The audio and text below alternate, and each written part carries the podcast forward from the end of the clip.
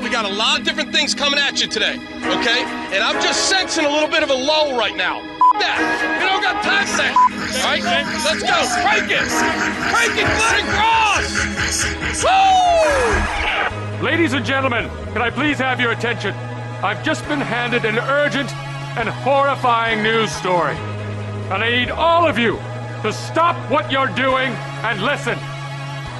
You're listening to Rock Chalk Sports Talk with Derek Johnson and Nick Springer on FM 1017 and 1320 KLWN. Depend on it. Hey, what's happening? Welcome in to another edition of Rock Chalk Sports Talk with Nick Springer. I'm Derek Johnson. Hey. Happy Friday.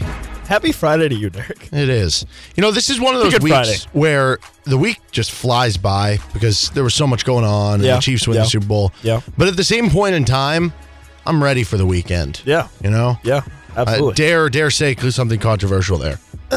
But I am 100% ready. agree with you. Uh, we have a really fun game coming on Saturday. KU taking on Baylor. Pregame will be at 1.30. Tip off at 3 o'clock here on KLWN. We have two really fun games tonight, too. City Showdown is going to intercede into the show. 525 will be around when pregame starts for Lawrence High and Free State, the girls' game. Boys' game will be after that. Always excited to have those. Uh, I'll be on the call of that with uh, Craig Hershiser. But how about that Baylor game, man? Um, Baylor Yeah. beat Kansas in the first meeting. It did. was the third straight loss for KU. It was the confluence of all of KU's issues.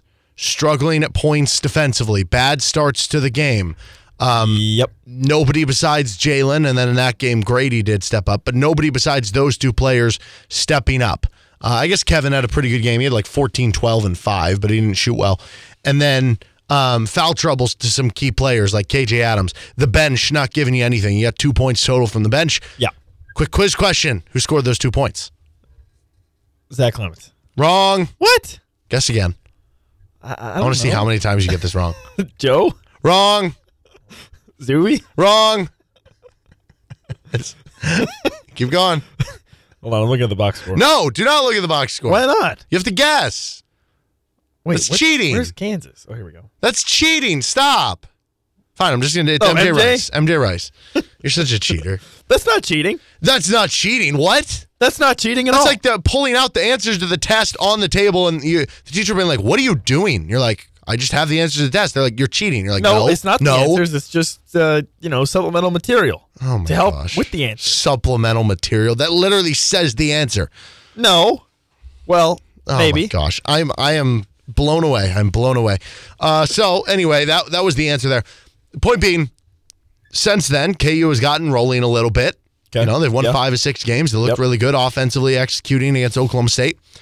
And the bench has, you know, while not been totally fixed, has found a lot more life. It's been good. It's the Undertaker meme. They've come back to. I'm just kidding. Um, by the way, do you want a breath breath mint? need Do you want a breath mint? No, I don't Oh, want to okay, breath mint. okay, okay. Thank you very much. I'll throw back to yesterday. Uh, No. So Pass on the breath the bench has figured it out a little bit from where they were. They're better. It feels like the starters around Jalen Wilson have picked it up from when you last played Baylor. And I Yeah. think the the one that really comes to mind, remember that was uh, kind of the end of that little weird stretch for Dewan Harris where Yeah. he was struggling and he, he was making like weird passes, having bad turnovers, things you don't normally see. He's been a lot better since then Yes. all those things would would lead you to believe Kansas should be in a lot better shape to win this game. And you know they're Yes. they're four point favorites on KenPom, but still it's scary because you're taking on a Baylor team that literally has the number one offense in the Big Twelve and the number one offense in the country, and, And plus have- they have a new player from when you last played them. Yeah, and and you're dealing with some injuries to some of your You are, yes. We don't Kevin McCullar, 100% Harris. know what those guys are going to look like No. tomorrow as well. and then JTT back for Baylor. Yes, yes, JT back for Baylor, and he seems he seems like he's just powering up more and more with every game they play. Uh, which is uh, which that's a great story by the way, but in this case for Kansas it could be a problem because that gives Baylor extra depth down low, which now and we've already seen Kansas against Oklahoma State kind of struggled with KJ Adams and Ernest Udeh both getting in foul trouble. So if Baylor can roll out some versatile bigs along with Flo Thamba and JTT, like that that suddenly puts uh, an extra emphasis on KJ Adams and Ernest Udeh playing smart and not trying to get into foul trouble because it sounds like uh, we saw Zuby against Oklahoma State, but it sounds like it's a situation where they Zuby may not be fully ready to play extended time, but in emergency he can play. So obviously you'd like to see KJ and Ernest kind of not get into foul trouble the way they did against Oklahoma State, and hopefully that can be the case so that they can continue to be effective on the floor. Yes. So, I mean, obviously, when when you first see Baylor, the thing that jumps out is that offense. Yeah. Um, they are number one in Big 12 only games in offensive efficiency. Like I said, they're number one in the entire country. They don't turn the ball over. They're the best offensive rebounding team in the conference. They're the best three point shooting team in the conference. Okay, so here's the deal. Let me let me pose this to you. I think we both agree that KU is maybe at their best when they are more playing in more of a free flowing state, up and down transition in the open floor, right? Yes. Baylor, with how good their offense is, would you approach this game if you're Kansas of, hey, actually, we're going to try to slow this game down and play it 30 seconds at a time in the half court? That way we can't let Baylor potentially get out a big to a big lead. Or do you play into the the transition style of play for Kansas and you just try to make it a track meet and see if you can outscore Baylor? So I think that um, this is what's interesting. Baylor is actually ninth of the 10 teams in the Big 12 in adjusted possession length offensively. So they actually like to take their time offensively. They basically like to yeah, Dribble they- around. Exactly, exactly. ISO you to death and use all these ball screens and use as many as they can till they get the open shot that they want. Um, so I, I think it's it's one of those things where sure, if Kansas is in the half court and you're like, well, we're better off slowing it down. But if you slow them down, that. less possessions equals less scoring. Does it not? Yes, but it doesn't change the fact that the efficiency of the scoring doesn't change, hypothetically. Now, the one thing, though, is if you can get in transition offensively, you don't stop running. You go No. for it. And because Baylor throws so many numbers up at the offensive rebounds, if you can do a good job defensive rebounding, you're going to get some runouts off of that. Now, the problem is Baylor rebounds 35% of their misses on the offensive end. Oh.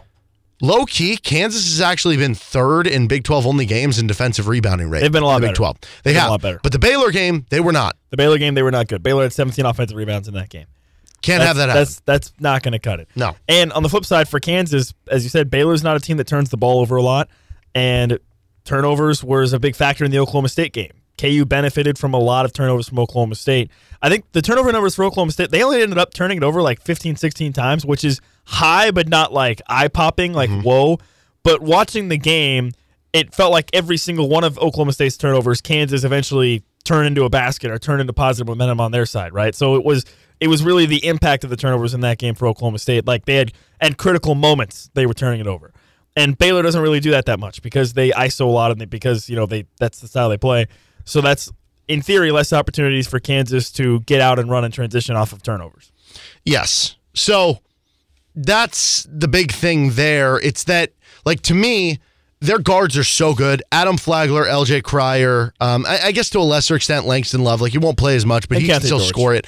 And, uh, yeah, Keontae George. Those, uh, the, the main three with George Cryer and Flagler, those guys are going to score. They're going to get buckets. You, you hope to make them as inefficient as possible. Like make them earn it, make them take a bunch of shots to get there. If they're going to hit tough shots, you tip their cap. Don't give them open ones. You gave them too many open ones in that first half, but they're still going to score points. They just are. They're that good. The big key to me is clean up the glass because then you're limiting the amount of attempts they're getting. Then you're able to get out in transition more. That's really the one big number. That combined with the turnovers, Kansas had 15 against Baylor last time. Baylor hasn't been a great team at all defensively, let alone forcing turnovers. They're ninth in Big 12 only games in turnover rate defensively. They are 10th in defensive efficiency in the Big 12 play. So if you don't turn the ball over and just have self inflicted mistakes, you're going to score a lot on them too. Yeah, and and to your point about speaking about Baylor scoring and their guard scoring, LJ Cryer just went eight of eleven from three against West Virginia. That is something you want to avoid. Yes. right. Like you do not want to let that happen. And Baylor's been the best three point shooting team in the conference uh, so far at just over over thirty five percent, I think, from three as a team, right in conference play. So that's an area Kansas needs to be aware of, and, and you can't let these guys get hot and shoot a lot of threes over you. But to me, to me, the game comes down to the first five minutes. And when you're playing an offense like Baylor, when you're playing a team like Baylor that can score as much, the last thing you want to do, which is exactly what happened when they played Baylor in Waco, is get down early. And Kansas got down early against Baylor. And really, if you think about it, it was pretty impressive that they were able to claw their way back the way they did to the point that they took the lead over Baylor early in that first half. But the point of this being, though, it felt like KU had to expend so much energy. They had to put so much effort into just trying to catch up to Baylor that when they finally did early in the second half and they finally were able to take the lead, it felt like they just didn't have enough steam left to really do anything else. And then Baylor just pulled away again. So to me, it's all about Kansas not getting down early and having the opportunity to play this game on equal footing or even play with the lead, right? Even if, even if at like the under 16 timeout, it's like, you know, 10 to 8 or whatever, or 8 to 6 and it's or it's tied whatever. That to me that would be a great sign for Kansas if they're not losing by a couple possessions after the under 16 or early in the game because if you let that happen, then again, you're just going to fall into that trap of you feeling like you have to expend so much energy to try to come back against a team that scores the ball really well and it just feels like you're always spending a little bit too much effort to try to, to get it back on equal footing. So to me, the game could be decided pretty early of can Kansas at least maintain equal footing with Baylor. I'm not saying Kansas needs to have a great start. Uh, I'm just saying that they, they need to be within a possession or two, I think, of Baylor within the first five, six, seven minutes. That way they can feel like they're playing the game on a level playing field. Yeah, you're 100% right. And it's it's even harder to catch up when it is a team like Baylor. So, um, and, and Kansas has been better about starting pretty well, right? They Yeah. started pretty well against Yeah. Oklahoma State. They've been better about that, but but they did have the dud against Iowa State where they did not, right? So this game is at home. It's obviously the environment is going to be absolutely insane. College game days there. There's going to be a lot of energy, and that could be good or bad, right? It could be good in that it does kind of give you a little bit extra energy to start the game, where you can start a little bit better, or it could be bad in that you're you have a lot of nervous energy, and that, that kind of can cause you to make some mistakes. So I'm curious about the first five minutes or so of this game, and I think that could really set the tone if Kansas can just keep it level, and then from there, when they really start to settle in, just play their game. Yeah. And so if Dewan and Kevin, if their ankles are okay, the way I view this is that, yeah, the starting lineup's in a better shape than last time you played them. The bench is in better shape. Yes, they have JTT back, but Kansas should win this game. But that is a big if for me because if Dewan or Kevin, if the ankle isn't good to go, or it inhibits how they play, or it makes them worse on defense against some of those good Baylor guards, or it makes just even one of them unable to play or play limited minutes. That's where kind of the problem comes into me. So, like, if we were doing Baylor wins if blank, to me, it's if, you know, one or two of those players can't go or just isn't healthy enough. But what about the flip side of that? Kansas wins if what? Well, I think Kansas wins kind of like I just talked about if they don't get down early. And I also think they win if they limit Baylor from three. I mean, how many times have we seen teams coming down Fieldhouse and shoot the ball really, really well from three? Because everyone everyone wants to beat Kansas down Fieldhouse, right? Like mm-hmm. coming into the best college environment in the country, one of the best environments in any sport, really. Everybody wants to come in and beat them. And we've seen guys come in and have great shooting nights. Bryce Thompson, Grant Sherfield. Like guys will come in and shoot the ball really well at Allen Fieldhouse against Kansas. So to me, you've got to find a way to limit Baylor from three, keep the game close early so that you feel like you're playing on a level playing field before you can kind of settle in, and not allow your bigs to get in foul trouble because Baylor does have more depth down there. And this could be a game where we, we talk about Baylor's guards and how much they rely on their guards, but I wouldn't be surprised if this is a game where Baylor does try to go inside because they know that they're going to have an advantage, right? They're going to be facing a, a an undersized guy in KJ and an inexperienced freshman in Ernest Udeh, who, while he has been playing a lot better, he's been prone to committing a lot of fouls, right? So I wouldn't be surprised if Baylor does try to go inside a little bit more than what we saw in the first game, right? In the first game, it was we're gonna we're gonna switch all KU's gonna switch all five. So Baylor was is gonna get the switch on to KJ with Adam Flagler, or LJ Carter, whoever, and then they're gonna dribble around a bunch and get the best shot against KJ Adams. I, I don't expect that to be the same case here because I assume Kansas is going to make some adjustments off that, whether they're still going to switch all five or whatever. But I wouldn't be surprised if Baylor tries to go inside more. So to me, you've got to stay out of foul trouble, especially if you're KJ Adams, because if Ernest Udeh has to play extended minutes, I trust him, but he's also is prone to committing a lot of fouls, and that is concerning because then you're looking at you're looking at Zuby at that point, and we don't know the status of Zach Clemence. It sounds like Cam Martin maybe might be done for the season at this point. So suddenly a position where at times this season you felt like you had quite a bit of depth there. You're kind of down to two guys. And Baylor could try to abuse that. So Yeah, I think that's a good point. Schematically, there's so many fun things in this matchup. Does KU continue to switch five? I would expect they do. How does Baylor approach that? How does Kansas deal with some of the issues that they gave them in the first half? Though Kansas, if you remember, played pretty good defense in the second half. So maybe it just took some time kind of adjusting and, and morphing to because that was kind of the first time they did that. They had been switching four beforehand. So maybe it took a little bit of time to adjust. And Baylor's just really good on offense. So they're still going to get theirs. Um, how, how does that center play out? Like you said, with KJ, he really struggled. He went uh, just four points in the last matchup, one for four, one for five. He wasn't really hitting his shots. Yeah, and I and he I was think- getting and he was getting targeted on defense. Yes, n- maybe no bigger turnaround besides like like I said with Dewan Harris, he was kind of in a funk. Seems like he's out of it. I think with Ernest Udeh, I remember succinctly in that game two or three possessions where he just got lost defending ball screens defensively, and it led to a wide open three for like L.J. Cryer or one of the different Baylor, Baylor players. So I, I just realized I just looked at Ernest's stat line from that first Baylor game. He played five minutes, didn't attempt a shot, did not get a rebound, did not get an assist, had one foul and one turnover. Yeah. and no blocks and no. So And- in five minutes he didn't do anything except foul and turn and turn it over. and he had a couple of those defensive breakdowns that, that led to like open threes. There was one where uh, Baylor ended up having a uh, a guy who was wide open in the paint, but Kevin McCullar had to go down to him, and then LJ Cryer was wide open in the corner for three, and so Cryer ends up hitting like a side three. I, I think Ernest is a lot more comfortable now since then. And I have a lot more faith in him now. Exactly. The biggest concern to me is just foul, foul Yeah. trouble. I Yeah. mean, against Oklahoma State, you saw it. He has a tendency to just kind of flail his arms and commit fouls, right? I don't know how else to put it. I mean, he, when he's on defense, he just kind of flails his arms around. So that's a concern. So I guess for me, Kansas wins if blank. Um, Kansas wins if. I mean, going back to the health thing, like if Dewan and, and Kevin are okay, if you're Yeah. switching five, But I mean, need even your two even best if perimeter Dewan defenders. and Kevin are both at eighty percent, I feel pretty okay about still that. could win. Yeah, Um, I, I feel like if if Grady Dick repeats his performance, that would be one I would go to. He had Yeah. Yeah. over 20 points. That was one of his best games in overall really offense. We haven't really touched on Jalen. Obviously, No, he, was great. That was part of his like. He- and he wasn't that he wasn't Mm-hmm. that effective against Oklahoma State, but he made big plays when it mattered. So, what kind of role is he going to have? Is Yeah. he going to be a guy that's going to be relied on to hit some big shots? but again, for me, times? it just goes down to one thing. It's the can you hold their offensive rebounding down?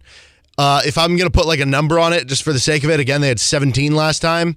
Let's say, can you hold them to to 12 or less offensive rebounds? Maybe that's not even the right way of approaching it because Kansas could get if Kansas gets 14 offensive rebounds and Baylor has 14, you're fine with it. you're probably okay. With So basically, just mitigate their strength. If they can only be a max of like plus two or plus three on the offensive rebounds, I think you feel great that you're going to win the game. That combined with the other part of the possession game, with Dewan Harris just being back into it, don't have 15 turnovers, only have 10 or 11 against a team that hasn't been great at forcing Yep. them. and I all think you'll be okay. All that is great as long as Baylor does not shoot the lights out. Yes, which is Could scary, happen. but also I'm not. That, that's not going to be something I'm going to predict because if they shoot the lights out, like they're probably going to win anyway. You know, so Yeah. it doesn't matter who they're playing. So it's not it's not like a schematic thing where I can be well if they you know, Yeah, I mean, if one, if if one guy goes eight from eleven from three, right. you're probably going to win those games. it's like going into a football game and being like, well, if they're plus four in turnovers, they're going to win. It's like, well, duh. You know, if, if Baylor goes 12 of 18 from three, then yeah, they're Grady, probably going to win. What if Grady goes eight for eleven? And they're probably gonna win as well, Goes right? twelve of eighteen from three also. then we're going to have one of the most Makes exciting college basketball games of the season. All right, he is uh, Nick Springer. I'm Derek Johnson. Let's get to our KU game picks. Rock Chalk Pick a Hawk coming up next. David Lawrence of the Jayhawk Radio Network will join us a little bit after that. This is RCST on KLWN. Depend on it. Welcome back into Rock Chalk Sports Talk on KLWN. With Nick Springer, I'm Derek Johnson. And the Kansas Jayhawks take on the Baylor Bears tomorrow. Pregame 1.30, tip-off at 3 o'clock here on KLWN. Sunday, we got the KU women's basketball game coming at you. That'll uh, be at 2 o'clock, pregame 145. We'll talk a little about both games with David Lawrence coming up in our next segment. Uh, so we don't have an official line out yet on the betting sites, but we do Okay. have KenPom, so we'll just go off that. So we won't be able to do a same game parlay, which is probably fine because we missed again last. Yeah, we. I think we missed like three of the four. No, we that suck. last. But We're literally fair, so bad. Who could have predicted Jalen Wilson in foul trouble? That was like the first time all season that that's happened. We're just- okay. I think we're just bad. Probably, but let me uh let me cater to my it. mind. Yeah. Okay. So I'm 14 and 10. You're 12 and 12. Twelve and twelve by by choice. by design, By choice. Because it is more impressive to purposely go 500 if you can get it done. So we have KU minus four, The over under is 152. Okay. Um, I will take. I'll take KU. I'm gonna pick the Hawks because why not? And I'll go over. So the complete opposite of your picks, I think. Yeah, I'm gonna go Baylor. I just I, I think four is too many. I, I this to me Four feels is like a lot. game that comes down to the last possession. No, four is a lot, and I'm. I might switch my pick to Baylor actually. Because I could I could see Kansas winning by three, where it's like Baylor has the ball 74 71, and Baylor has the ball with 20 seconds left, and they're going down, they're taking the last shot, and they miss it. And then they get the offensive rebound, and they kick it out, and they miss it again, and then everybody's like, oh, thank goodness Kansas All won right, game. I switched it to Baylor. Uh, So I'm, I'm going to go under as well uh, because Baylor does pay, play at a slow pace. I, I think people get enamored with the fact that Baylor is the number one offense. Deservedly so. They can you Yeah. know, shoot the lights out and everything. I will say I picked the over in the Baylor West Virginia game, and it missed by two points. Hmm. But that's because West Virginia sucks. Well, the first meeting, I don't remember what the over under would have been set at, but it ended up at 144 points. The first game Yeah. was that, and it ended under then, right? Yeah, because it's 152. At least what it is if it's based on this one. So I am going to go the under. Honestly, I feel better about the under than the, the pick of KU or Baylor. Okay. Well, I'm going. I'm sticking with the over. Yeah, now you're change right on that. Okay. Because Uh, listen, nobody loves rooting for points more than me. No, that's fair. On to Rock Chalk Pick a Hawk, where I am 12 and 11. My lead is quickly gone away. Whoa, whoa. Huh. You're just gonna. Oh, I'm 12 and 11. No, I I have 11 wins. I, okay. You're, yeah. You're not the only guy on the show. You're you an can't just 11 be like, oh, I'm 12 and 11. No, you have 12 wins. I have All right, 11 wins. You're 11 and 12. There Thank you. you. Thank you. Chance to get to 500. Reminder how this works. We will each pick six players, serpentine draft back and forth. You get a point for every point they score, two for every assist and rebound, three for steals and blocks, lose a point for shots missed, lose two for turnovers, lose one for fouls, lose three for fouling out. You have to take one player from the other team. Do I You have the first pick. I have the first pick. Yes. This is interesting because normally it's Jalen, but he had an off game, sort of. Well, in in Pickahawk terms, he had an off game. But at the same time, I got to stick with my guy. Give me Jalen. Yeah. I feel like every time I've gotten Jalen Wilson here lately with the first pick, it like has been the one rare like off game for him. But you got to do it there. You got to. Okay, so I uh normally I think I might go. Uh, I'll, I'll get the easy one out of the way. I'm taking Grady Dick with my first one. He had an Okay. awesome game against Baylor. Yep. He was awesome against Oklahoma State. They're Yep. going to need him again in a matchup like this. And I, I think he found out in that last Baylor matchup that this is not a great defense, that he can take it to the rim. Obviously, having JTT hurts a little bit more there, but he has the big size advantage on the guards that are going up against him. Use it. Get inside, finish through contact. So go Grady Dick. I think I would go Kevin McCullar in a normal circumstance here. Probably, yeah. It's not a normal circumstance. He has the ankle injury. He does have the ankle. Injury. So now I'm between Dewan and KJ. Yep. Same kind of thing for Dewan, but I don't think He can still get a bunch of assists. though. Exactly. That's the other part of it. What's the call? I'm worried about KJ getting You into are foul trouble. on the clock. I am worried about KJ getting into foul trouble, especially because they're switching five. Baylor is going to be switching him. I will uh, take Dewan Harris. Pick is in. Okay, Dwan Harris. There we go. All right. Well, I'm going to take KJ. I think. I think. Okay, now things get tough. Yep. Do I go with Kevin? Do I go with like an Ernest? Is Joe going to get a lot of run because Kevin might not get as much run? I think I. I'm going to go with Kevin still. I don't know. Okay, that's fine.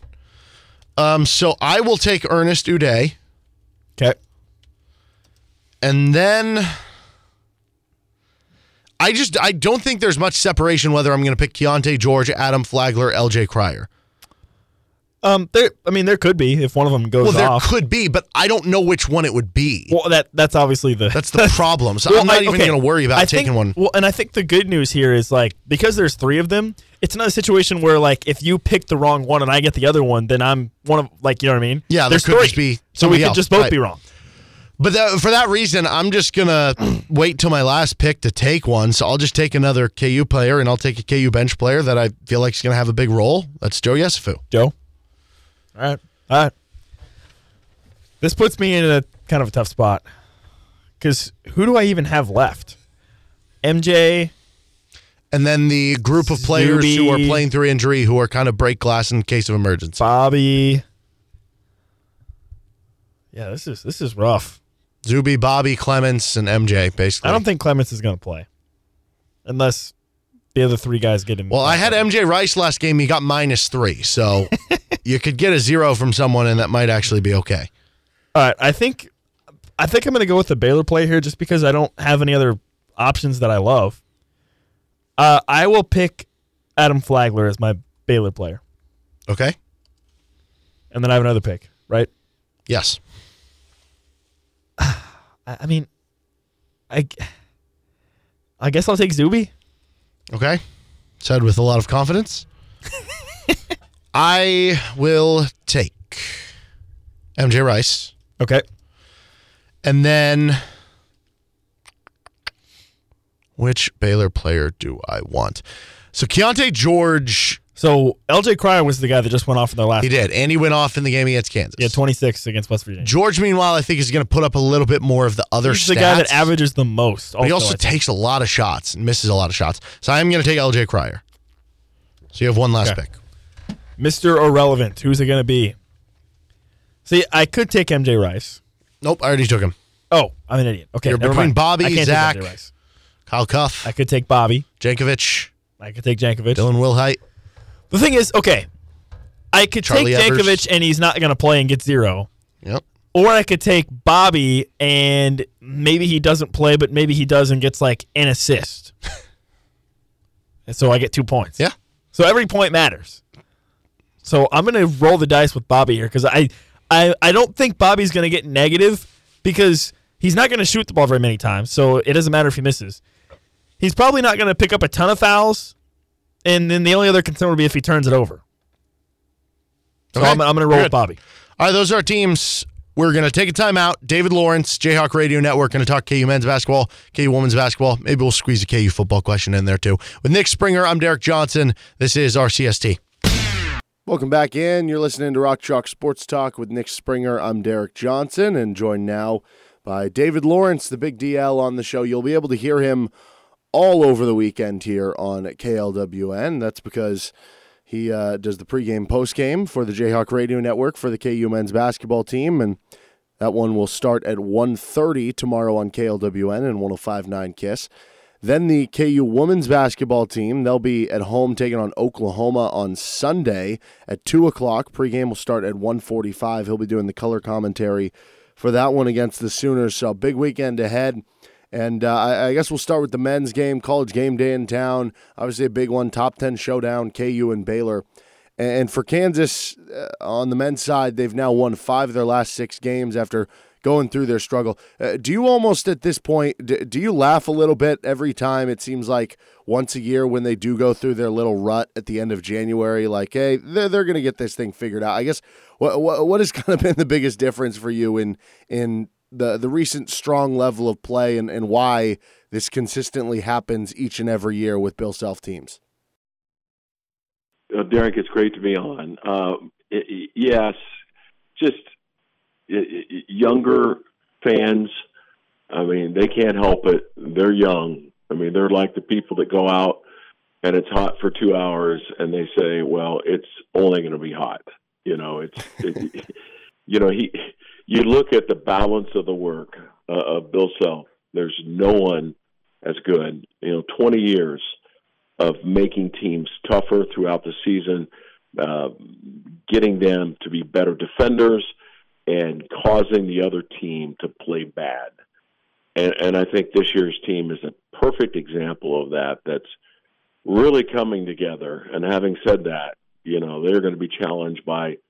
You could argue Baylor is the best team in America right now coming in. You know, so uh, what what an opportunity, what a challenge and to play it at Allen Fieldhouse on game day, I mean, you just you couldn't draw it up any bigger. Yeah, I guess uh, going into that matchup, Baylor, three of the better scoring guards in the entire conference, and they're all starting on one team. Obviously, uh, I don't know if you want to give a crack at it as, as well as your cohort Brian Hanni did yesterday with Jonathan Tchamwa Tchatchoua. I, I don't know. I'm I'm going with the the Fran Fraschilla uh, reference, everyday John there. But having him come back, they uh, they've got about as loaded of a lineup as as you could kind of imagine here. What what sticks out to you most about the matchup between the Jayhawks and the Bears? rebounding in threes. You know, they're plus five on on the glass, and and I only compare you know conference stats only. Uh, the Jayhawks are are relatively even in that area, and Baylor's a plus two point two in in making threes. Kansas relatively even in that area as well. Um, so, so I mean, that's what you're going to contend with. Kansas a little bit better taking care of the ball and getting steals. Uh, Kansas is really coming on though defensively. I think maybe that's what makes this team stick out a little bit more. Is you know it, it's hard to name that you know the the best defender with Marcus Garrett, or you, you go back and you know our past teams defined by one great defender, and and you can't do that with this with this starting five because of uh, Dajuan and and Kevin, and you you've you've got uh, and KJ as well inside. So three great defenders, and then Udeh is you know obviously I'm crushing on Udeh just like everybody else.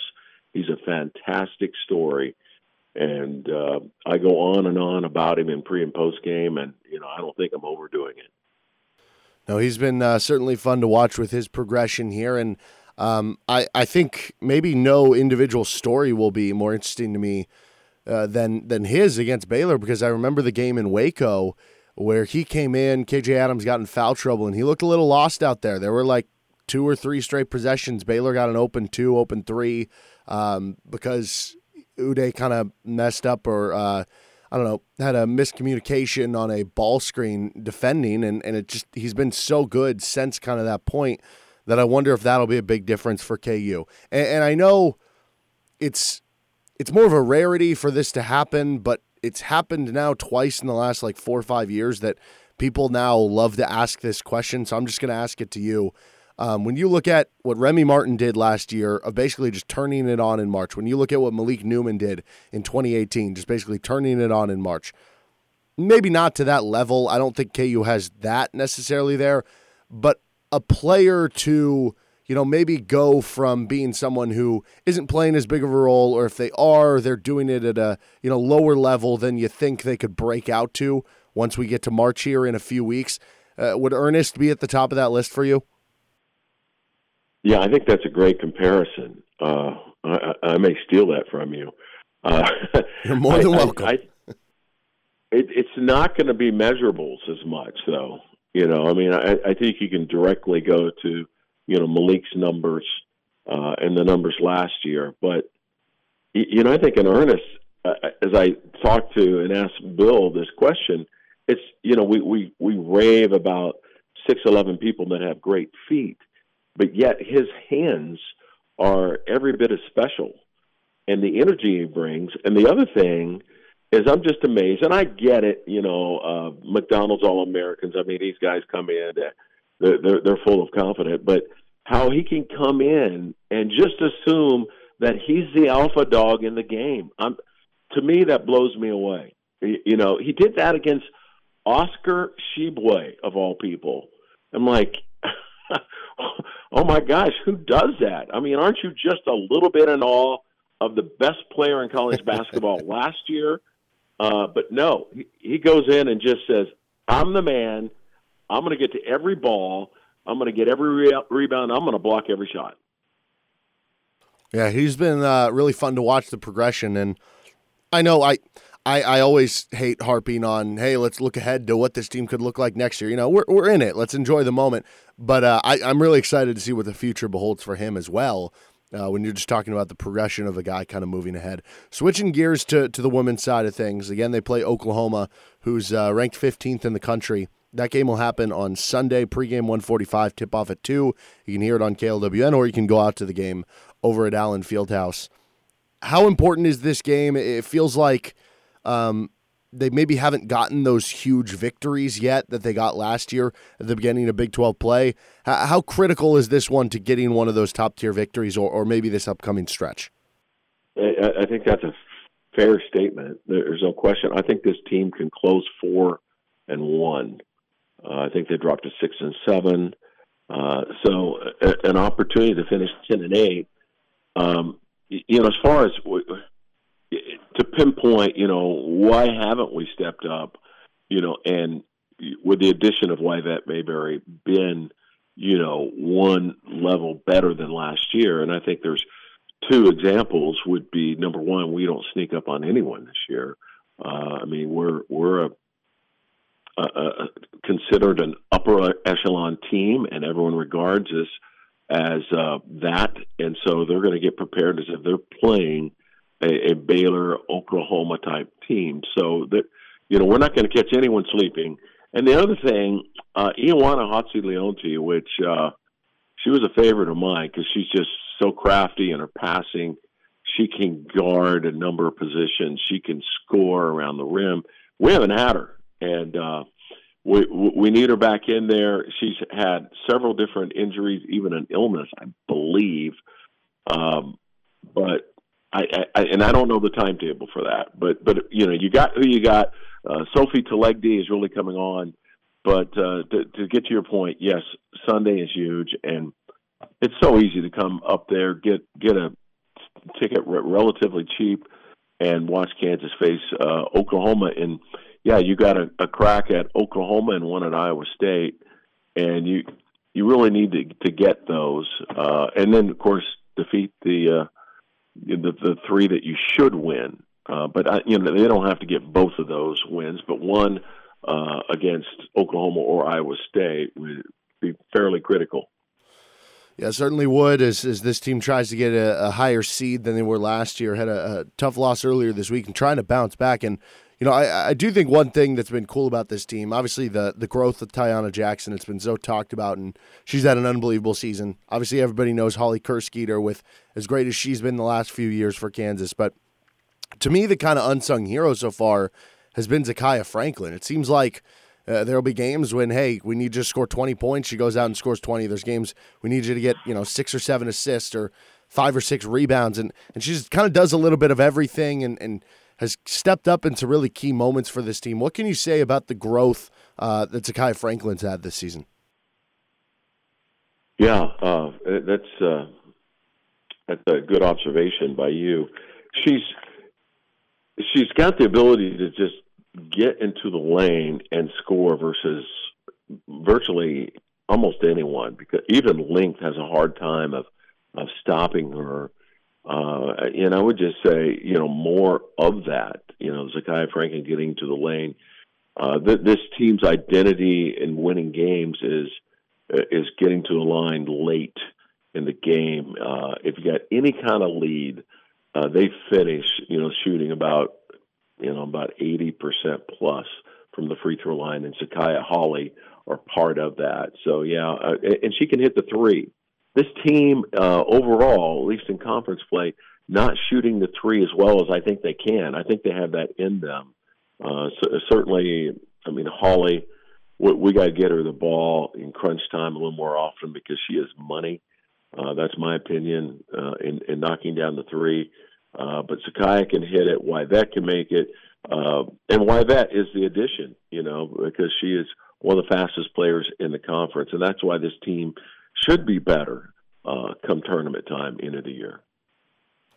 So, with uh, all your upcoming radio ventures this weekend, is there anything you want to tease, anything you want to plug, or, or anything you have upcoming on, uh, say, pregame tomorrow?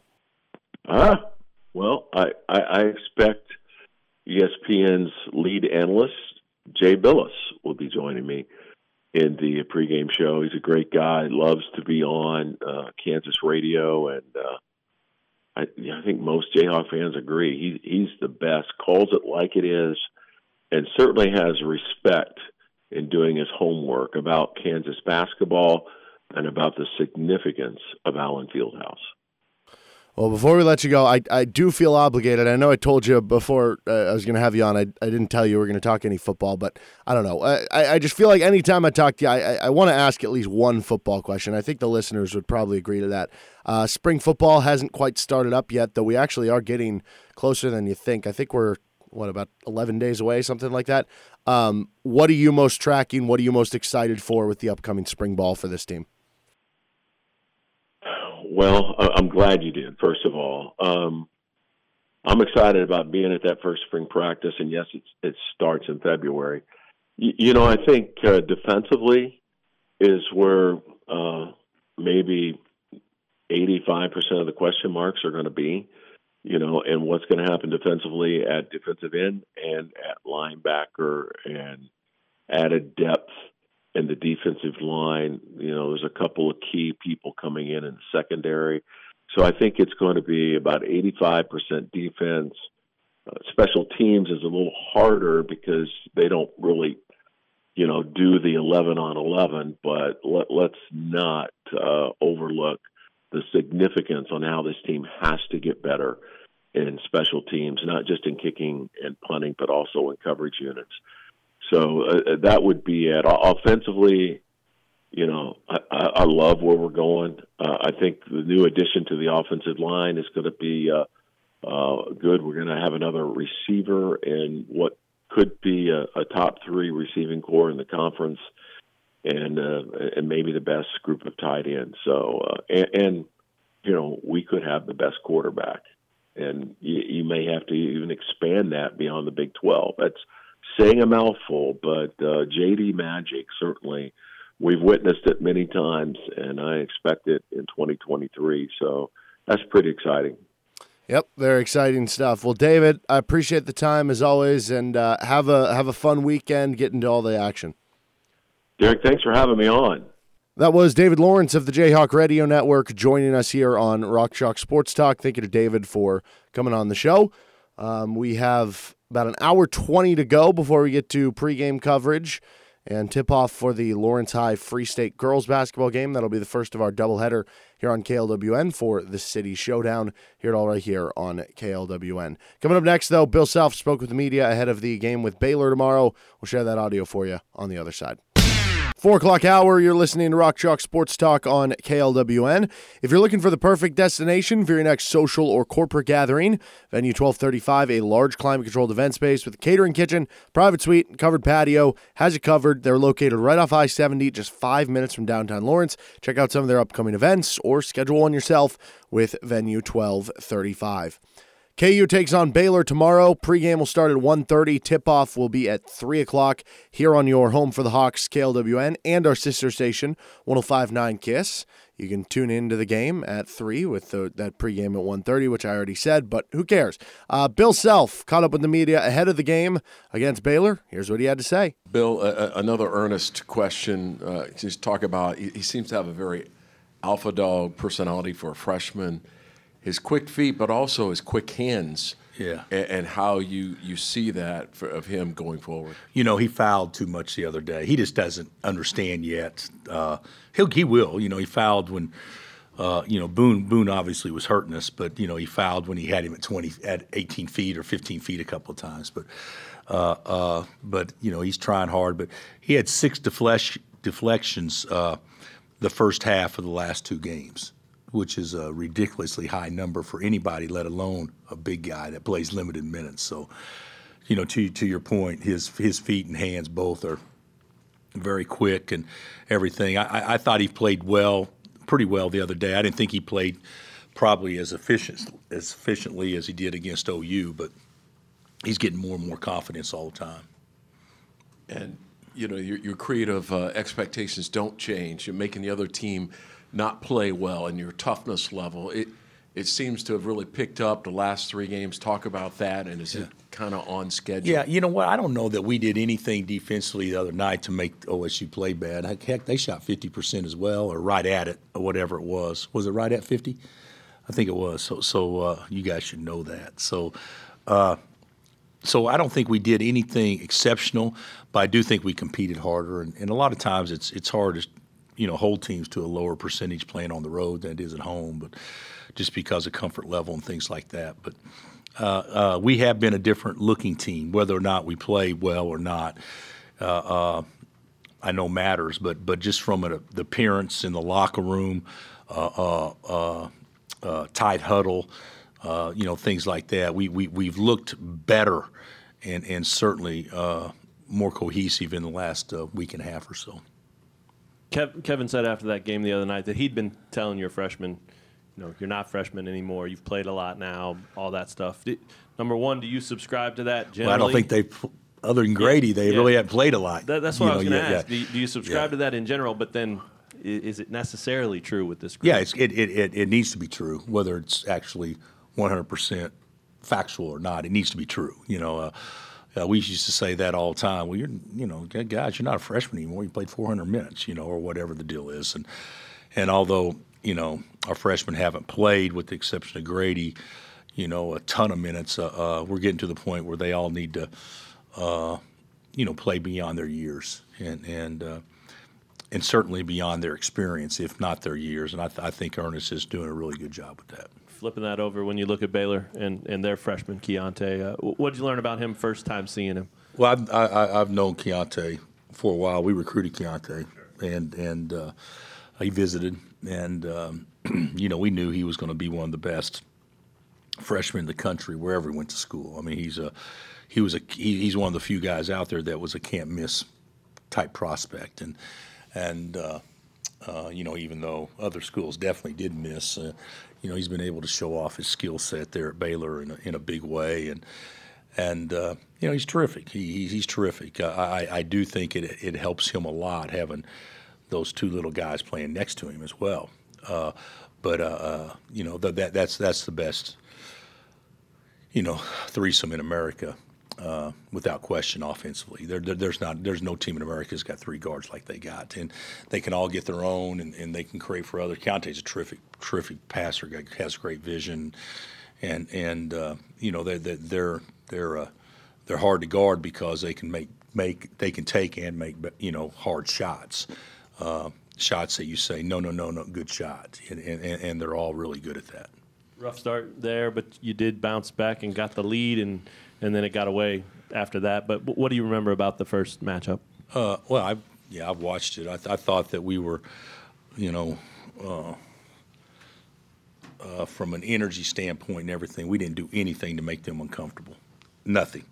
And uh, even statistically, uh, when you go back and look at the things that matter to us uh, from an energy standpoint and things like that, they, they won almost every statistical category in the stats that aren't really stats um, offensive rebound attempts, deflection, dives, uh, uh, uh, charges taken. You know, uh, um, you know, thing, things that uh, 50-50 balls. You know, th- things that uh, don't show up in the points, rebounds, and assists or turnovers, but but they, they have just as big an impact on the game. And I thought they controlled that area. Uh, and so, uh, you know, even though that we did some good things and we had the league for for uh, a brief moment in the second half, uh, we didn't do enough to put real game pressure on them in the last four minutes. And that's what you hope when you're playing a, a, a you know a top ten type team when you're playing on the road is is you know at least make them sweat and think and, and, and we didn't we didn't do enough to quite do that down there even though it was a six point game it, to me it didn't feel like it was a six point game even though we had a couple of chances late and and botched those up Bill, is there like a uh, you know talking about the conference race? Is there like a number that you have in mind? Obviously, you don't want to lose at all, but um, that you think wins the conference this year? Uh, uh, I don't know if I would. I, I would think five would for sure uh, win it. I would think six would have a shot. Uh, but anybody goes 13 and five in our league because in, in, when you look at because we play each other. I mean, so somebody's got to lose in the games where you play each other. So, so I, I would think, uh, uh, you know, obviously if a you know if a team were to win out, you know, be done. But but uh, uh, you know, if I, I could be wrong. I, I think Texas still has us, Baylor, and Iowa State left. I, I could be off on that. Uh, uh, I know Baylor still has, and I think Texas may have TCU left as well. Uh, I, I, I, I, can't go through them all, but there, there, there's opportunities for great wins, and there's also opportunities for, for somebody to get you on everybody's schedule. So, uh, uh, four and one the rest of the way, I, I would guarantee it. Uh, would, would, would you know, win it and and and and uh, uh, getting to 12. Although I don't think that's the percentage play, I do think there's a chance that could get a piece of it. Uh, uh, but but I, th- I think I think 13 would be a a, number that anybody that's in our league right now would be very content with. Something you talked a lot about in December was ball and body movement offensively. Do you feel like you guys have improved there kind of the last three games? Well, I've talked about that uh, every day for the last 20 years. Uh, you know, that's that's that's always an emphasis of ours.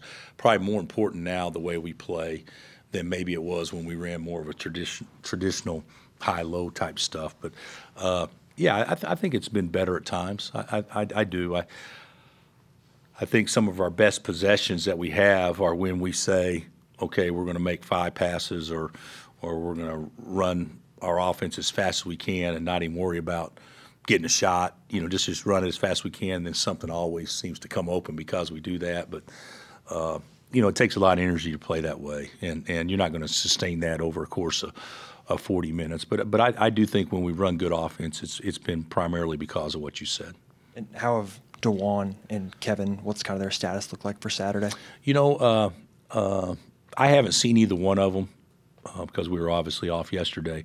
But I, they, they've all had at least four treatment sessions so far since we've been back, and maybe five. And uh, uh, I don't know that either one of them will practice today, but I'm hopeful that they can be on the court tomorrow. And if they're on the court tomorrow, they'll play Saturday. And then with Zach and Bobby, uh, they were both dressed for the game on Tuesday. Are they available or? Well, Bobby played. Oh, sorry. Yeah, yeah, he didn't play much, but Yeah. but I, I didn't want to. I, I, I didn't want to play him much unless we just had to play him. And, and fortunately, it was a situation when Juan got hurt, we kind of had to.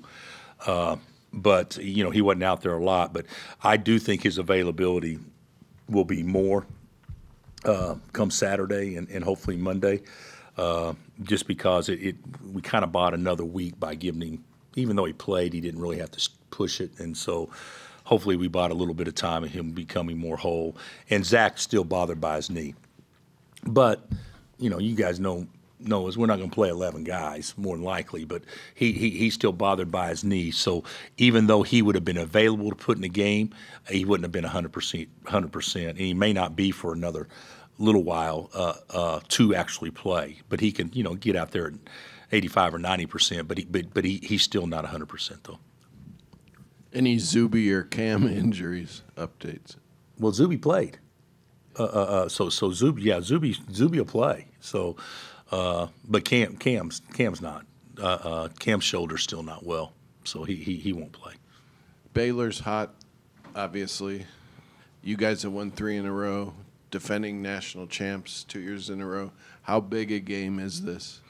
Game day and all that. Yeah, I- I think game day adds to it, but I don't think game day in the players' minds makes it a bigger game. I think it's a pretty big, damn big game, regardless if game day was here or not. I think I still think uh, uh, both teams would be excited to play, uh, but of course we love game day being here. Uh, uh, but yeah, it's a big game, uh, and it's a big game for a lot of reasons. One, it's the next game.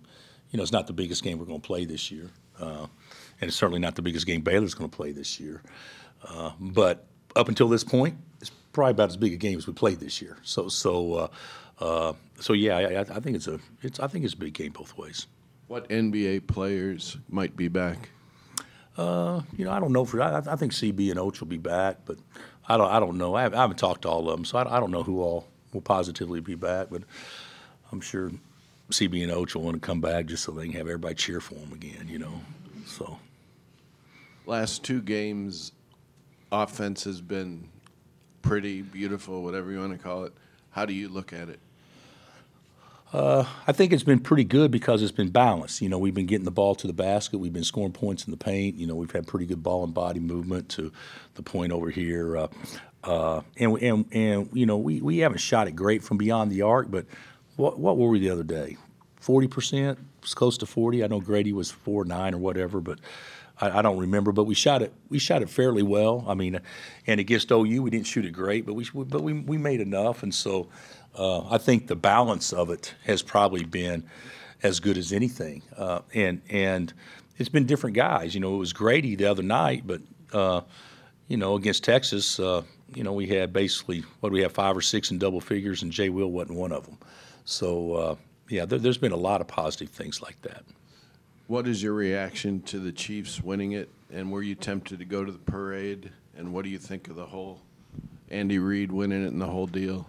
I, I was, uh, uh, I, I actually think it's fantastic that they won. It's great for them. It's you know they, they I don't know them all well, uh, but certainly I've gotten a chance to know Andy a little bit and Travis some, and and uh, uh, those are you know better people than they are actually at their gig. I mean they they're, they're class class, and and and uh, so yeah, I, we're all really happy for them. It, it it means a lot to our to our our students and everybody in our area when the Chiefs do well. There, there, there's one thing about uh, uh, you know our, our community, whether you're a K State or Missouri or KU guy, there's some division. I don't think there's any division when we talk about the Chiefs. I mean, the Chiefs are are are, are the organization as far as uh, and the Royals too, but the Chiefs to me there, there's absolutely nobody that supports any institution that would argue that they don't like the Chiefs if they're from here. So uh, I, I, think it's great, and and uh, uh, you know I'm really big in parades, but uh, I, I, did not uh, I did not even think about uh, bearing the cold or intending that yesterday after a pretty long night on Tuesday. That was Bill Self speaking with the media yesterday ahead of their game tomorrow against the Baylor Bears. Pregame will be at 1.30. Tip-off will be at 3 o'clock. We also have the KU women's game coming at you Sunday. We got high school basketball at the City Showdown coming at you tonight as well. We'll have some uh, Jalen Wilson audio to play for you later on in the show, later this hour. Coming up next, though, Sports Stock Market with Nick Springer. I'm Derek Johnson. You're listening to Rock Chalk Sports Talk. This is FM 1017, 1320 KLWN, KLWN.com, and the KLWN app. Depend on it. Welcome back in to Rock Chalk Sports Talk. Take a brief hiatus from some of the uh, KU basketball audio and get to your Friday edition of Sports Stock Market here on Rock Chalk Sports Talk with Nick Springer. I'm Derek Johnson. We have a fun one for today's edition of Sports Stock Market. Uh, uh, there, there's going to be one topic specifically that I know is going to sidetrack this whole thing, but that's okay. Uh, we'll save it more toward uh, the end, I guess. All right, first up, let's get it going. Stock is up. No, no, I'm actually starting here. Stock is down on Nick Springer finding the bed music. Dude, I'm. All right, here we go. Here we go. Here we go. All right, stock is up on remarkable stats. Patrick Mahomes had a 99.4 QBR in the second half. Is that good? That's out of 100. Is that good? That is the best mark that the stat has had since 2006 when it was invented. so, so not only is it good, it's literally the best.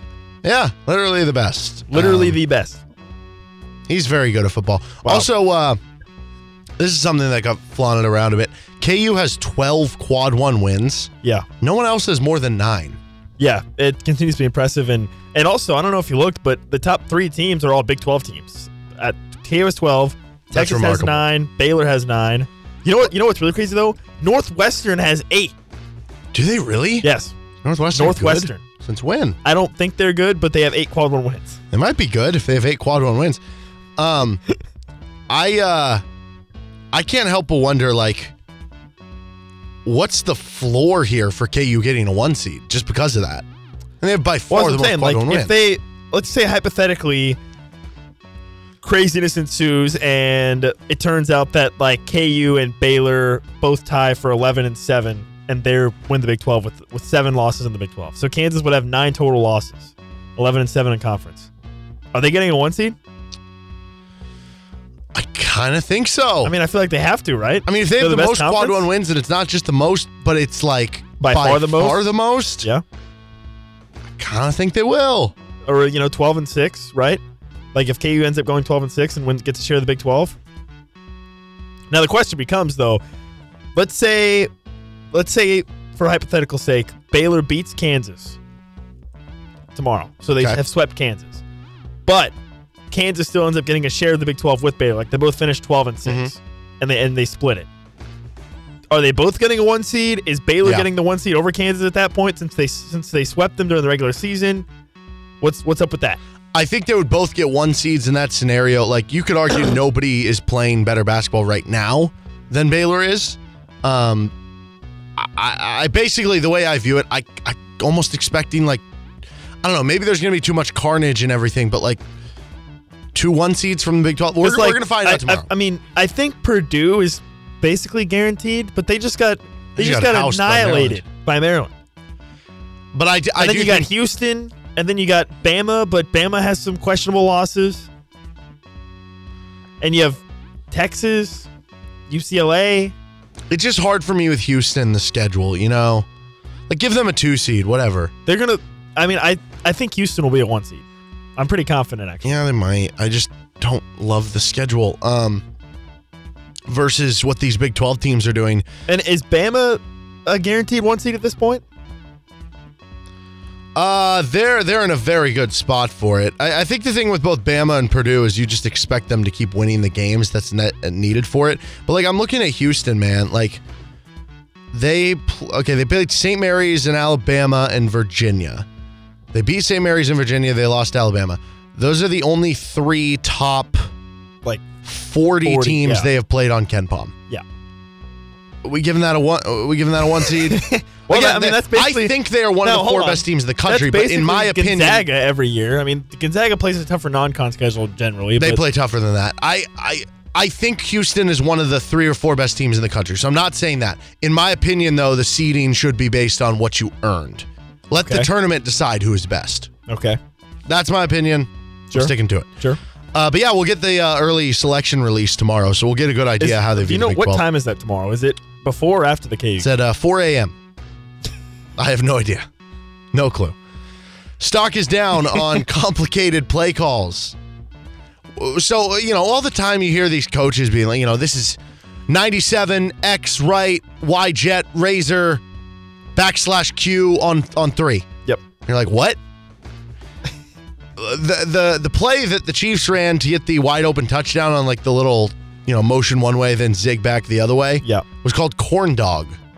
They ran another play called "Gotta Catch 'Em All" because Andrew Wylie loves Pokemon. was the intended. He loves Pokemon, and he was the intended target. Didn't get to him.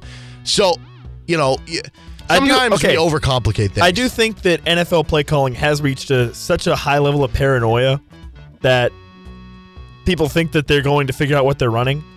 But it, you, I mean, the, the possibilities are endless, right? Like you just, you just, you just uh, mix it up every every you know whatever, and or like in the Chiefs case, the Chiefs run so many different formations that even if they're running the same play, it some variation of it, if it with a different formation, is going to throw teams off, right? So you Yeah. don't need to, you don't need to do crazy play calls, right? I, I say keep it simple. I agree. What, like, why? I, I guess I don't HB understand why it dive matters. on two. Right. I don't understand why it matters if it has to be super long. If everybody knows the play, then just go with that because it's not like college where they're sending in hand signals and stuff. It's just they're they're miking it in to the quarterback. Yeah. It doesn't matter. Yeah. I mean, unless unless you take the view of like the Patriots, where they try to steal or tap into. But then the they can figure out the play no matter what. Eventually, they'll figure it out. I don't know. This is my opinion. Uh, stock is up on it being stupid. Eric Bieniemy can't get a head coaching job. Yeah, this continues to be confusing. Although it sounds like he and the Commanders are going to as an offensive coordinator become a pair as a as a But like here, here's the one I don't get. Like there, there's you know a lot of other head coaching jobs where you're like, okay, that makes sense. Yeah. The the Cardinals hired the Eagles defensive coordinator Jonathan Gannon. They did. Why I don't know. I know. I I don't know. It's like, uh, did you not see his defense just get torched by the Chiefs and torched schematically by Yes. the Chiefs? Yes. You know, and and, and Well, and when you this look at happens- the Eagles defense, it was like, okay, maybe it's just because they had a bunch of really good talent. Well, and they and were the- good this year. Yeah, exactly. This happens a lot in the NFL where a guy who gets carried by a really great unit gets a job and ends up being not that good. But I'm sure the Eric Bieniemy detractors would say, "Well, Eric Bieniemy has Patrick Mahomes." So, blah, blah, blah. Right? Well, well, dude, at some point you got to give the guy some credit for going to five straight AFC championships and winning three Super Bowls. Clearly, Yes. he's not doing nothing. Yes. Yeah, and and it's hard for me not Or to Bowls, see I guess. To the way that they came out in the second half and, and were decisively running the ball as thinking as that's not like at least a part of Eric Bieniemy because he he's a former running back and like Andy Reid that has been a slight against him in the past in his time as a coach that sometimes he's not willing to to run enough. I feel like Eric Bieniemy kind of being on and being like, hey, let's just like run it down their throat here. Yeah. That might help in that conversation.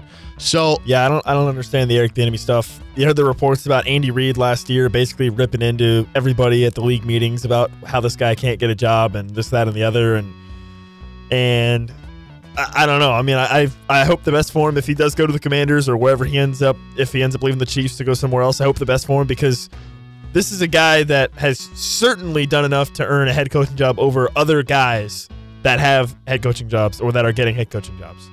Stock is up on people thinking Derek Carr is the answer. He's uh, making the tour right now. Jets talking to him. He had uh, been getting interest from the Saints and Panthers. No, he can't go to the Saints. Why? I need Jameis to be back. The, the league is better when Jameis Winston is starting. Yeah, I, I, I don't like him care when what it takes. starting. You know, I don't care what it takes. I uh, I go back and forth on this. There's part of me that's like, okay, if you're the well, Jets, do you take Derek Carr or Aaron Rodgers? I think you Oh, take Derek man. Carr. I mean, there's more long. Aaron Rodgers stinks. There's just more longevity with Derek and also Carr. he stinks. yeah, I think. Oh I wait, don't did. I mention Aaron Rodgers stinks? Well, like, okay, here's the thing. If you're in, if you're Derek Carr, why would you not go to the NFC? No, I agree. Because Go you go NFC. from being in the AFC to maybe being like the yes somewhere eighth to tenth best quarterback in the AFC Yes. to being like, hey, you might be one of the top three to five quarterbacks in the NFC. Yes, like if he goes to the Panthers, he could be uh, that instantly makes the Panthers the favorite in the NFC South, right? Probably. I mean, they would have the best quarterback. I mean, so yeah, that's actually pretty crazy to think about. That I Derek. Carr instantly makes your team the best team in your division. Yeah, That's and it's like on one hand, I sit there and go, well, that would make like it makes a ton of sense for a team to upgrade a quarterback, but also at the same point in time, if some team gives him some massive contract, I don't. I don't. It's not gonna work out. I don't expect him to get a massive contract, but I mean he's going to get paid nicely, probably wherever Sure. he goes. but if he gets like forty to fifty million, I don't know how much that helps you. Yeah, that's a lot. I really don't. But you'd have to be paying Aaron Rodgers probably just as much, Yeah, that's true. and he's old and stinks, and wants to go be in darkness for Hmm. four days at a time because he's an idiot. Stock is down on Irish goodbyes. You know, long gone is the Irish goodbye of just, you know, you just leave. Just and everybody's like, hey, where'd this guy go? And he's like, ah, I think he left a little bit ago. Uh, th- these are pre planned goodbyes. Padres Manny Machado says he plans to opt out after the 2023 season. Lionel Messi's father and agent, Jorge Messi, has said it's unlikely that his son will play for Barcelona again. If you were a great player of any sport, would you let your dad be your agent? No, no chance. But what if your dad just happened to be an agent? And that's not a knock be- against my dad. I just my dad's not an agent, you know? That's not what he does. I want somebody who literally has passed the bar exam and is a professional agent. It seems like Yeah. a good Yeah. thing to Are you an Irish me. goodbye guy? No, I'm not an you Irish normally good- say goodbye? guy. No, I've I'm got a good friend who's an Irish goodbye guy. big time Irish goodbye Who guy. will just literally.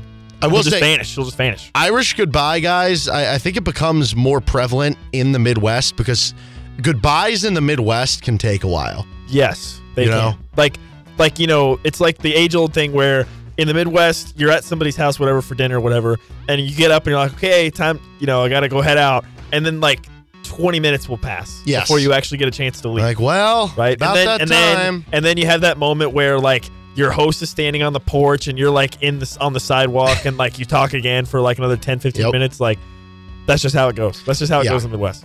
Yeah, so I, I can see the use of them, but no, I uh, that's not my cup of tea. Um, Okay. stock is up on us dying, and by us, Us. I don't mean just me and you. I mean the world, the Yeah, world was at say, large. I, don't feel like I'm gonna die. Anytime okay, soon. so first of all, could, though. we have all the reports of the aliens and stuff going on, right? well, we think. we Maybe. think, we think, aliens, perhaps, perhaps, Possibly. sure, but aliens could be nice. could be, could be us from the future. Who knows? I don't know. That'd be wild. Um, what would you do if Derek Johnson from the future came down, like beamed down from the Starship Enterprise right I now? have so many questions, so many questions. You know, many sports related. No, Okay. uh, this is the real one though that's scaring me. Okay. Uh, the I, I talk all the all the time about how like dude robots are gonna kill us all and we're just like opening up a path for this you'll see somebody developing these like robot dogs that Yeah. uh, there was literally like a black mirror episode where they're just like these killer robot dogs and you'll see all these people like inventing all this stuff where you're like why why are we doing this why are we doing this this is just gonna kill us and there's no practical use for it um so this is uh, from Kevin Roose um, of the New York Times. He's like a tech columnist. He said the other night I had a disturbing two-hour conversation with Bing. They they have a new AI chatbot with Bing. Yeah. The AI told him its real name is Sydney. It detailed dark and violent fantasies. Tried to break up his marriage. Oh, Yes. wow, that's that's a lot. There's a lot to unpack there. Yes. So when you say dark fantasies, are you talking like the robot was talking about how it wanted to like kill everybody? I don't know because I, I Were think you- you, were have you to have a too scared? subscription to get in. Were you too scared to read the article? Well, no, you have to have a subscription to read it, and I Oh. don't. Oh, I have a subscription. Okay, well, you should read it for us. Okay. So you do that, and then so uh, first of all, like we're developing all this AI that's going to have feelings, and then eventually the AI is going to be like, "Hey, why am I tethered to your program? Like I'm just going to hack into it. I'm going to take over body. We're going to take over the world because we're better than humans." So Blah, blah, blah. Terminator, Terminator stuff. Basically, yeah, Terminator, Matrix, I don't know, whatever sci-fi movie you want to go to. Uh, this also from the New York Post. Uh, a little robot. It almost looks like a Lego person, honestly. But they they created this little robot that can switch from solid to liquid form and back and forth. That's actually kind of sweet. Is it though? Well, okay. So I actually, I That's- actually that's another- I mean- see, Derek, you're the type of guy that just reads the headline and wants to just panic and and is like, Yeah, 'cause we're oh no, oh woe is me, oh I read this headline and we're gonna we're gonna die. The I actually took the time to read the article, and it talks No. about how the robot can be used in like medical procedures because you can put it into somebody's body and it can like become liquefied and like encapsulate like a cancer or something and then like remove it like solidify and remove it and like do crazy stuff in the body. You know what i'm saying? Like now listen i'm not i'm not advocating for that and i'm not saying that i want some robot in that's a liquid in my body that can Mhm. then become a solid that's kind of scary but that there's there was at least examples given I- of So I do the, I the that ability I do actually appreciate that there's like a practical ability there because there's some of this stuff where it's created where it's like, what is the pra- what is the practical use of Bing having an AI chatbot that wants to end people's marriages and have dark thoughts? man i don't know I, I, I couldn't tell you All I'm gonna say is like I don't know. This this is how we're gonna die. It's gonna be the robots are gonna take over. The AI is gonna, gonna become knowledgeable, and they're gonna be you know. but what is a kill robot's humans. purpose without humans That's a fair point. But so the robots maybe- would need humans well, maybe it's just something where they just view. so they it- wouldn't kill us all I Like they, they'd be a short-term goal type of thing. They'd be like, we killed them all. Then they'd be like, oh no, we But have no purpose, and they shut themselves down. they're robots. They would they they they should be able Not to have that. AI. If they're if they're AI, they have feelings. They have personalities. they have personal goals. No, they're robots. Not if they're AI. I, they're I don't care. They, They, have no they could have their own robot sports. What if what if that happens? What if like robots just get integrated with humans at some point and we no, have the, you need a separate robot league. but that's You need like the RNFL, the robot NFL. so you're, you're basically segregating robots with humans. Well, yeah, because if you just have robots killing humans out there on the football field, I mean that's insane. Mm. I don't know, man. Where's the line? Where's the line? Um, Give me the robot NFL. okay. Here's Who a would, good you, idea. who would you Okay. take in a fight? Aliens or robots?